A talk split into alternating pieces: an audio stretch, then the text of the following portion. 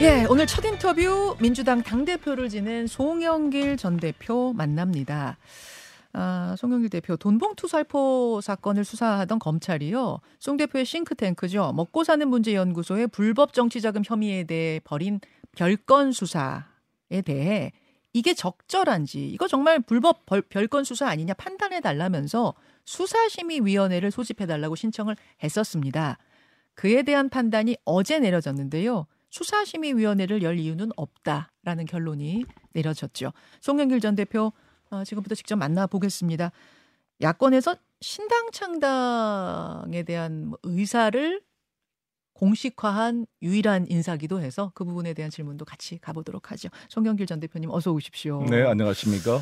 아니 진짜 본론 들어가기 전에 그 최근에 정말 맞다 아니다 감론을박이 있는 그 문제부터 좀 팩트 체크를 하고 가겠습니다. 신당 만드세요?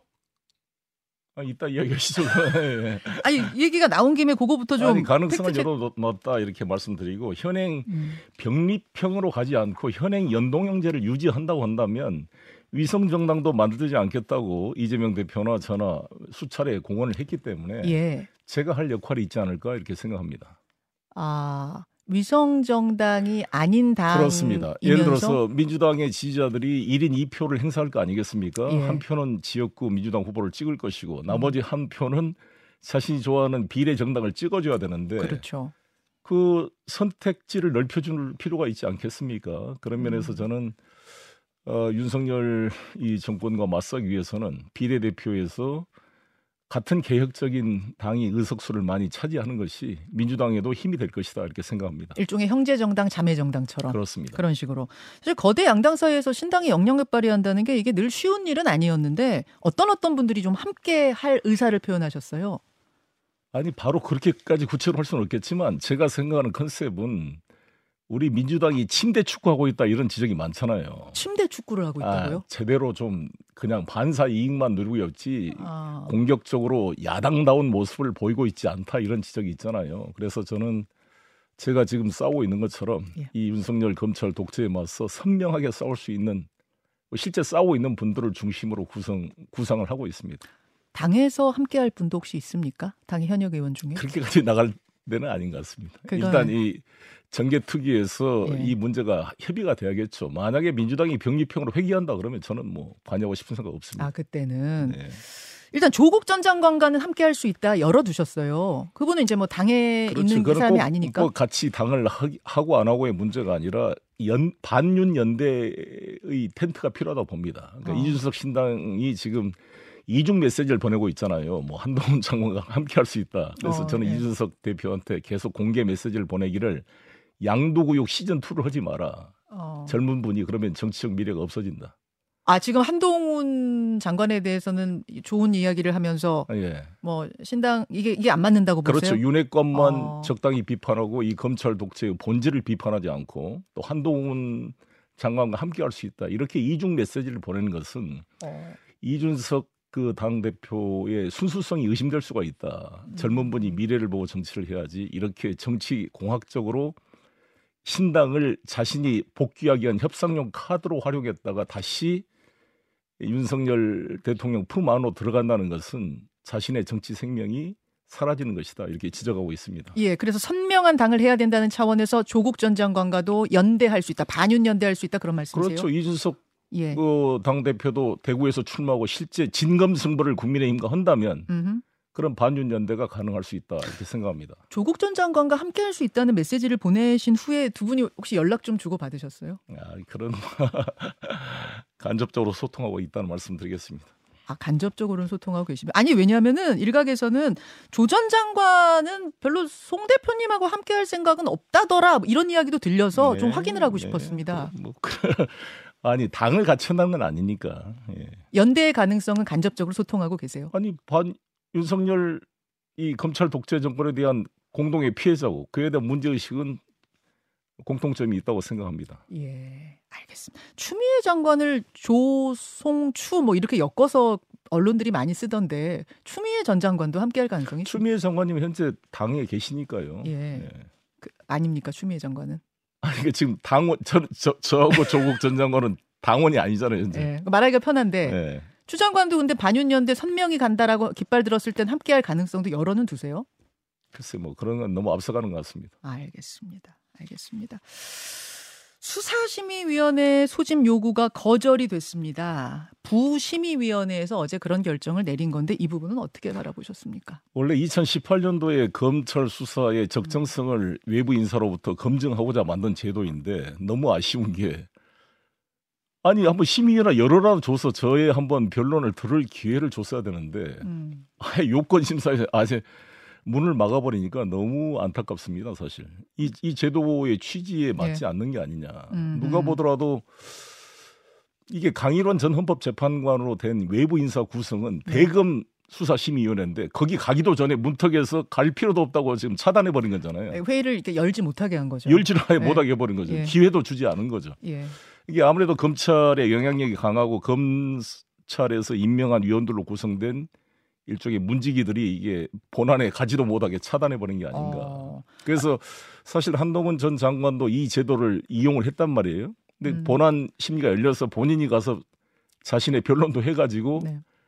이익을 받았잖아요. 수사 중단 불기소 권고 결정이 내려져 가지고. 음. 근데 저한테는 그런 기회조차 안 허용이? 안 되는군요. 어. 네.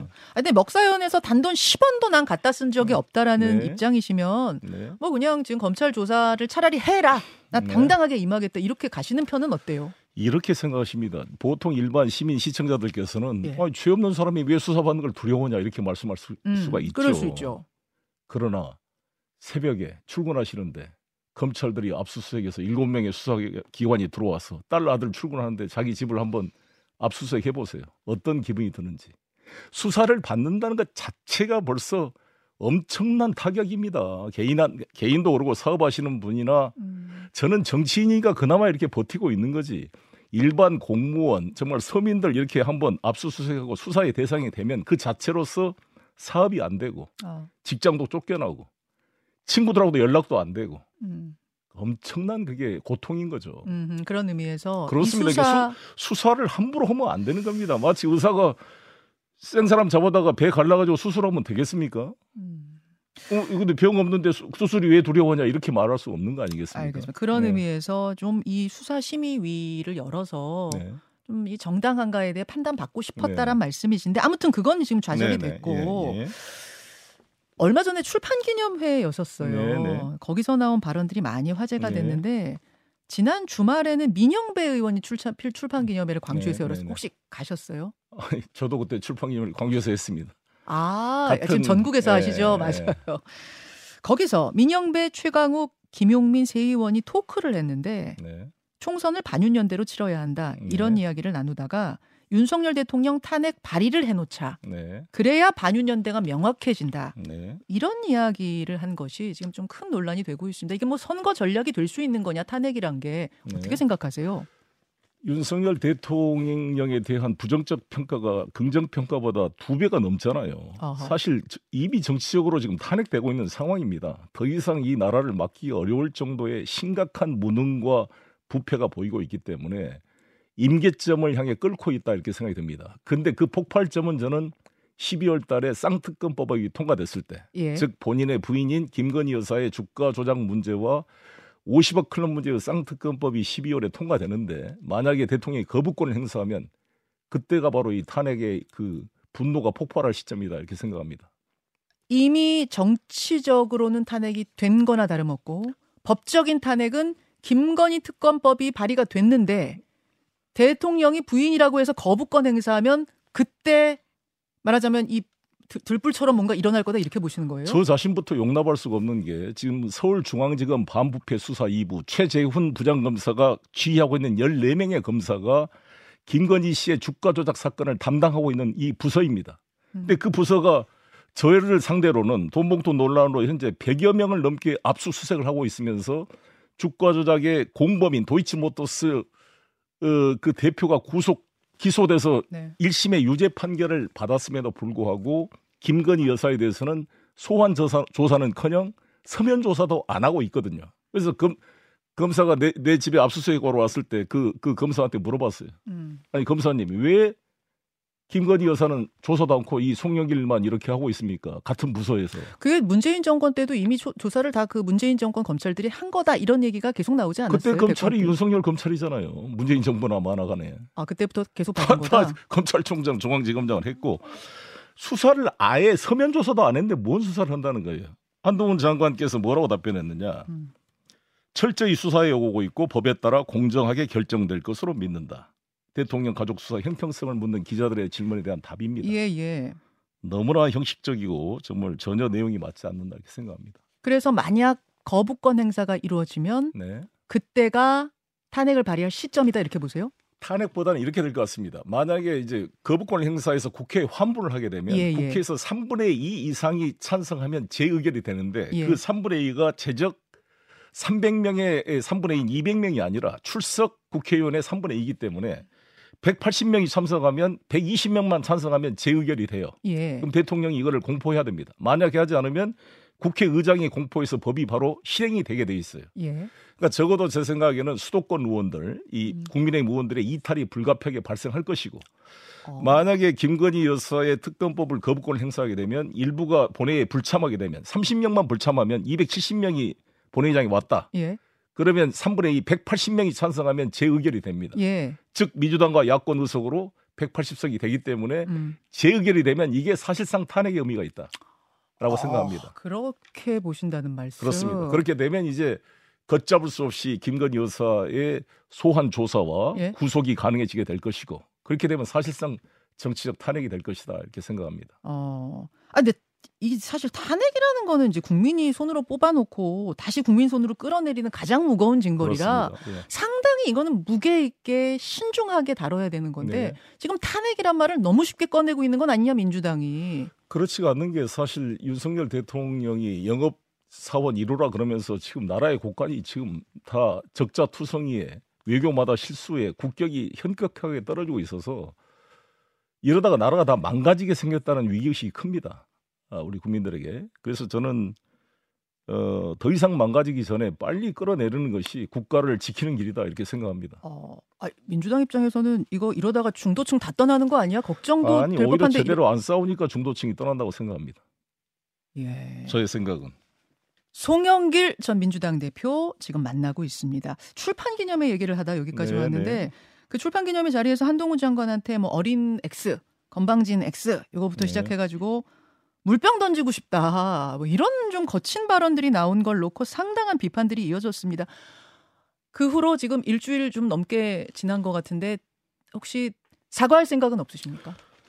아니 그것보다도 이런 말씀을 드리고 싶은데 예. 윤석열 대통령이 입만 열면 욕설과 그런 그 막말을 하고 있습니다. 신원식 장관은 거의 뭐 문재인 대통령의 목을 따는 것은 시간 문제다는 이런 막말을 한 사람을 한동훈 장관이 인사 검증을 통과시켜서 국방부 장관으로 이렇게 국민 앞에 내 보였습니다. 이러한 반성이 저는 먼저라고 생각이 듭니다. 그리고 제가 이런 격한 발언을 했던 이유는 예. 여러분도 생각해 보십시오. 시청자 여러분. 제가 지금 파리에서 돌아온 지 7개월이 됐는데 음. 저를 소환도 하지 않고 있잖아요. 뭐제 주위 사람들을 온통 정말 하고 있고 이번에 또 국회의원들 21명 명단까지 어저께 재판에서 검찰이 일부러 이렇게 드러냈어요. 실명 공개한 거요? 이에 대해서 나는 한동훈 장관에게 질문하고 싶은데 한동훈 장관께서 뭐라 그랬냐. 이재명 대표를 수사한 검사 16명인가 명단을 민주당에서 공개하니까 예. 정확히 이렇게 말씀했어요. 개인의 형사 문제 모면을 하기 위해서 공직자들의 좌표를 찍고 조리돌림을 당하도록 공개적으로 선동하는 것은 법치주의를 훼손하는 것이다. 이게 한동훈 장관의 말씀인데 예. 동일한 논리로 반복하고 싶으면 헌법기관인 국회의원 21명 선거를 앞두고 아주 예민한 시기에 이 사람들이 송영기를 지지하기 위한 조찬 모임에 참석했다는 이유 하나로 마치 돈 봉투를 받은 의혹이 있는 것처럼 명단을 비겁하게 재판에서 공개해서 언론에 흘리는 것은 완전히 좌표를 찍고 조리돌림하기 위해서 공개적으로 선동하는 음. 법치주의의 중요한 훼손이고 피의사실 공표이고 명예훼손죄에 해당한다고 생각합니다. 어, 아니, 그렇지 않습니까? 그 증인으로 예? 송 대표님의 전 보좌관이 나온 네. 상황에서 네. 이제 명단 공개를 하고 이분들이 그 지지 모임에 진짜 참석했습니까? 그 확인하는 절차였는데 그것도 문제가 되, 아니, 될까요? 지지 모임에 참석하는 것과 이 예. 돈봉투 문제는 별개잖아요. 얼굴을 본 적이 있느냐 아마 그걸 확인하는 과정 그러니까 같았습니다. 비겁하게 다 화면까지 만들어서 언론에 유도하고 그것을 신나게 또 언론들이 쓰고 있잖아요. 일부러 입, 장을 것이다. 바꿔놓고 생각해서 음. 아니 그 한동훈 장관이 그랬잖아요. 그 16명의 검사의 이름 밝히는 게 무슨 문제라고. 그것이 마치 법치주의 훼손이라고 말한 건데 자기들은 현재 집권 세력의 검사의 신분을 가지고 있는데 이 국회의원들이야말로 지금 선거를 앞두고 얼마나 예민한 시기입니까? 네. 안팎으로의 경쟁자들이 있는 상황에서 이분들을 오해하도록 사실 그렇게 명단을 발표한 것은 비겁한 것이고 실제 증거가 있으면 소환해서 조사했어야 되는 건데 조사도 못하면서 음. 증거도 없으면서 저 송영기를 지지하기 위해서 조찬 모임하고 커피 마신 사람들을 이렇게 하면은 저는 마음이 어떻겠습니까? 알겠습니다. 알겠습니다. 그 부분은 그러니까 소환 조사를 차라리 해라. 이렇게 뭐 실명 공개 이런 식으로 하지 말아라라는 말씀. 소환 조사도 할 일도 아니죠. 이게 사실 이 전당대회 사건은 예, 이 예. 공직선거와 다른 거거든요. 예. 국민들께서 이, 이 국민 세금으로 유지되는 공직선거와 당직선거는 별개라는 말씀을 드리겠습니다. 자, 한종훈 장관 얘기하다가 여기까지 예, 이제 오게 여기까지 됐는데 송 대표님하고 설전을 벌인 후에 한동훈 장관 행보는 더 적극적이 됐어요. 지난 금요일에 그렇습니다. 동대구역에서 시민들이 몰려들어서 뭐 사인 하고 사진 찍고 이러면서 기차를 놓치는 일까지 벌어졌습니다. 출마 쪽으로 이제 뭐 마음을 정한 거 아니냐 이런 보도도 나오는데 이 행보는 어떻게 보십니까? 이미 정치적 행보를 하고 있었고 저는 이 윤석열 정권의 가장 큰 문제점이 권력을 사유화해서 개인적인 이익을 위해서 지금 악용하고 있는 거잖아요. 이 검찰총장으로 문재인 대통령한테 임명되고 나서 사실상 정치 행보를 한 거잖아요. 검찰총장이란 직을 자신의 대통령 예비 선거 운동으로 활용을 했어요. 그리고 손준성 검사를 비롯해서 장모 대응 문건처럼 거의 개- 가족 로펌식으로 사적으로 활용을 한 거잖아요. 이것은 있을 수 없는 행위인데 꼭 닮아가지고 한동훈 장관도 법무부 장관이란 자리를 자신의 정치적인 선거 운동으로 이용하고 있잖아요. 꼭 닮았다고 보세요. 거의 뭐 청출 어람이라고 생각합니다. 아 청출을 어람이다. 예, 더 한술 더 뜨고 있다 이렇게 이 생각합니다. 결- 정치적 행보다가 총선 출마라고 지금 이미 보신다는 말씀이신데 그럼 어디에 어떤 식으로 나갈까? 뭐 서울 종로다, 대구다, 비례다, 뭐 인천 계양이다 별 이야기 다 나오는데 어떻게 보세요? 이분은 아주 안전한 곳으로 갈 거라고 보는데 그래서 대구도 하나의 그 가능 가능한 선택지로 이, 렇게 미리 에, 사전 답사를 한 거로 생각이 들고요. 어, 거기 가서 3 시간 동안 사진을 찍고 아 이게 사실 일국의 법무부 장관입니까 이 행보가 거의 거의 이것은 뭐 음. 더불어 아, 이 국민의힘 법률위원장 나 대변인 대변인 같은 활동을 대- 하고 있다 이렇게 근데 장관님 지금 30초밖에 안 네, 남았어요. 그렇습니까? 대표님. 예, 예. 30초밖에 안 남아서 그런데 한동훈 장관은 이런 지적들, 이런 발언에 대해서 음. 어릴 때 운동권 했다는 거 하나로 도덕적으로 군림하고 고압적이고 시대착오적인 정- 생각으로 정치를 수십 년간 후지게 만든 분이 송 대표다라고 직격했거든요. 뭐라고 답하시겠습니까? 사법고시 합격 하나 했다는 이유로 검사로 갑치라고 지금까지 수많은 그런 증거 조작에 그 휘말려 있고 실제로 정말 전관위원과 돈 받고 그 후지게 인사 검증을 해서 이 자랑스러운 민주공화국을 후진 공화국으로 만든 그 후진 법무부 장관이 나는 한동훈 장관이다 이렇게 생각합니다. 하, 예. 어, 뭐, 이거 입장이 전혀 바뀌지 않은 상태시라는 걸 오늘도 확인할 수 있었는데, 시간이 지금 별로 없죠. 예. 신당으로 몇 석 생각하세요? 5초 남았습니다. 아니 그는 목표. 너무 앞서가는 일이고 저는 200석을 만들어서 예. 윤석열을 탄핵할 수 있는 의석을 확보해야 된다. 김현정의 뉴스쇼는 시청자 여러분의 참여를 기다립니다. 구독과 좋아요, 댓글 잊지 않으셨죠? 알림 설정을 해두시면 평일 아침 7시 20분 실시간 라이브도 참여하실 수 있습니다.